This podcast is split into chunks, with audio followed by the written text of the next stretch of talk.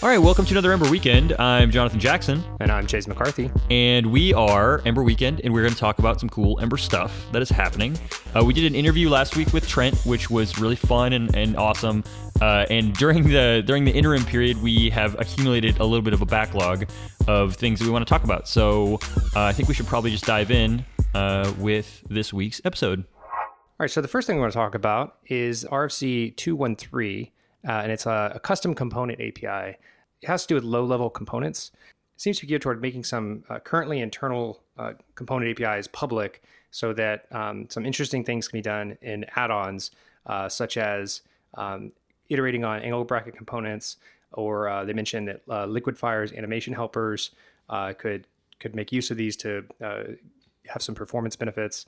Um, so this seems like something that is uh, geared toward like very intense, uh, like animation or performance sensitive uh, component work that is going to be done in add-ons. Not necessarily something to be using in your everyday code, uh, but it's interesting, and uh, you should probably take a look at it.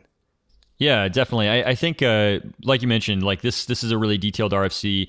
It's always really good to like have have an awareness of this, even if you're not necessarily going to be using it right away. Because you know when you when you do need this sort of thing, it's it's really important that you know that they, that they exist and like where you can find information about them. Um, I, I think this is going to be really interesting for some of the more core add-ons. So I imagine uh, Liquidfire was mentioned, and I think that's that's going to be the one that will probably utilize this like extensively, uh, like kind of right out of the gate. Uh, and I don't know, it, it feels it feels like uh, like they're trying to take some strides to make the the ability to like do some really cool things with components. So um, yeah, so definitely check this RFC out. There's a lot of uh, really good information there, and you know, always always welcome to get a few comments in there and some feedback. Michelle Santasirio uh, from Code All Day released a blog post this past week, I think, outlining kind of how Ember Observer does code searching. And I know this was a thing that we we talked about back in episode 88, and uh, like we were kind of like wondering about whether or not it uses the GitHub search API, which it does not. Uh, and uh, it's a really cool outline, like of of like what what goes on in the Ember Observer code search, and it's actually really cool. Uh, so I kind of wanted to talk about it a little bit. Um, the first thing that they do is they they index all. They have a cron job that actually runs and pulls all, all new add-ons, downloads that, and indexes them with uh, Google. Uh, what is it? Uh, Google's Go- Google Code Search. Google Code Search, right? Yeah. So so they use Google Code, Code Search to uh, to basically like get these indexes, and then they use uh, another tool provided by Google that allows them to search it as well. Uh, so ostensibly, they have like a little catalog of indexed add-ons that they're able to iterate over. And when you ask for or an index, and when you ask for uh, something, it will use this search tool to figure it out.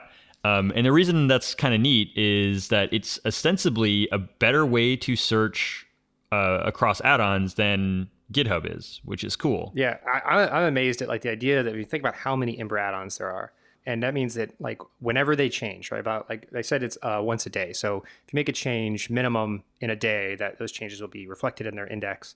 Um, but the, every add-on gets looked at for changes, and then if they did change, pulls them down, scans through it, re-indexes.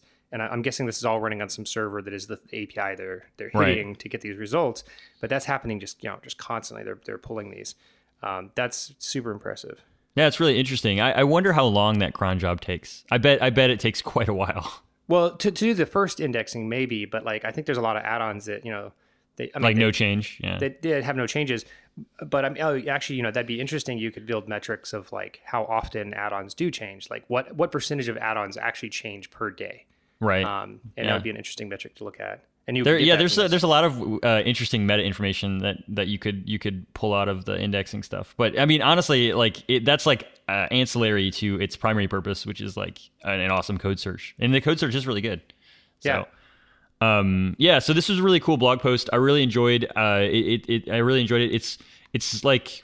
Uh, it's not too deep. It doesn't go too too technical, which I think is really great uh, because this is something that uh, I mean, you can easily start talking about different searching algorithms and stuff, and it would be unpleasant. But instead, it's it's this really good high level view of like what's going on, and I think that it's really really cool stuff. So um, yeah, I don't know. Like, definitely check this out. Yeah, actually, you know, you, you say it doesn't go too deep, but I think this is like literally all the code involved. Like, uh, Oh, you think so? Uh, uh, well, other than the fact that I think the Oh, because yeah, Yeah, I mean, well, once you actually have uh, all the all the add-ons in a directory, just running index over it, and then then running search for a term, relatively easy. But then there's this whole infrastructure around it, like the the thing that looks at every add-on, pulls them down if they haven't, you know, Right. if they have changed, uh, and then the thing at the there's an API level on top of this that is like calling through to C search.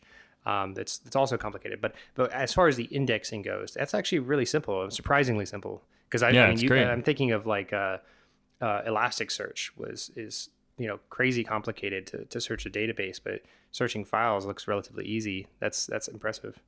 yeah, that's cool. That's cool. Definitely interested in looking in, at all the all the different things you can do with the code search tool. I, actually think I'll reach for it at some point and be like, hey, I remember this thing. I'm I'm gonna try it. Um, but yeah, definitely check this this blog post out. I really enjoyed it, and uh, I don't know, like use Ember Observer because it's doing some really cool stuff. So just a couple days ago, Matt Beale, um, Mixonic on Twitter and in GitHub and all the places, he released a a uh, Quest issue that is good for new contributors, um, and it's kind of it reminds me a lot of the Godfrey Chan's Quest issue on the lead up be, before last EmberConf, I want to say, uh, where there's this really detailed outline of like actionable steps that you can take to uh, to contribute. So if you're interested in contributing, this is a really good place. Uh, if you're interested in contributing, this is a really great place to start. Uh, and the idea here is that right now the resolver the default ember resolver also allows like global lookup so uh, and this is because of semver and some other things uh, and one of the things that's uh, kind of a, a blocking area in this uh, migration away from the global resolver is that the tests all use globals.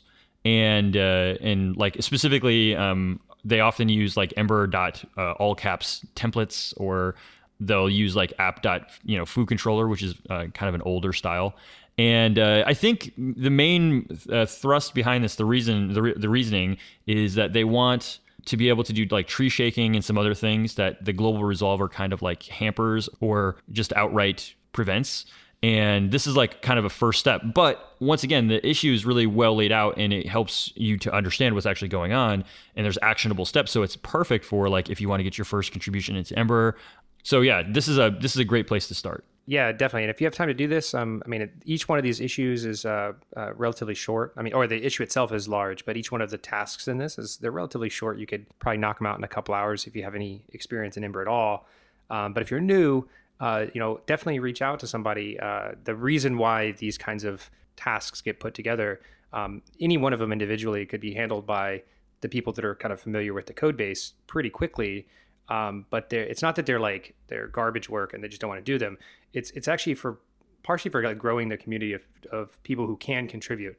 So there, it's not like don't feel bad if you don't know how to solve it. Like reach out to somebody. The whole point of it is to uh, uh, get other people involved in maintaining the code and you know get the community kind of behind all of the changes. So um, so grab one of these uh, if you're and if you're at the contributor workshop, I imagine um, some of these will be tackled. So Yeah, uh, definitely. Maybe, maybe look at look at the look at them, get familiar with them before you go to the workshop, uh, and know which one you want. Maybe tag it as yours and get ready to to work on it as soon as you get there. Yeah, and there's there's a there's a lot of cool stuff here. So I think this is a great little issue to uh, to look at. And, and once again, I mean, if you're if you're like interested in contributing, this is like a really great way to kind of intro intro in and get to writing some code. I think uh, you know other avenues are obviously like documentation and some other things like that are really good ways to you know get familiar with how to to do this. But if you actually want to start you know writing some code and actually like making some some relatively sweeping changes to like Ember's test suite, uh, this is a great place to start. So uh, check it out. It's issue number 15058. Wow, that was a weird way to say that number.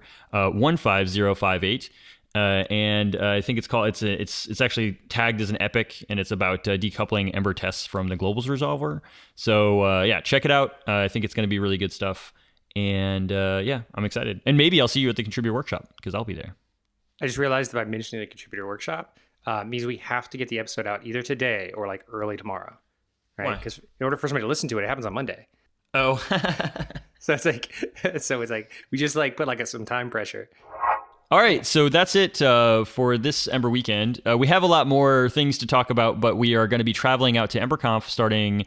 Uh, I'm, I'm going out tomorrow. Are you heading out tomorrow or Monday? Oh yeah, like early, early tomorrow, like 7 a.m. Oof, man, brutal. Oh yeah, but you're in Texas, so it's not nearly as uh, as daunting of a flight. As, Right. Yeah, I'm like halfway there Philly. already. So uh, so yeah, EmberConf. I'm really excited about EmberConf. So um, yeah, we'll we'll see you there. I think uh, we we kind of made some some jokes about how we mentioned the contributor workshop, and that means that this episode has to get released uh, soon because the contributor workshop is Monday. So if you are hearing this, Yeah. uh, and it hasn't already occurred, uh, you should uh, check it out. I'll also mention this then. If we're gonna put this out, uh, pack rain gear because it's gonna be raining the whole time.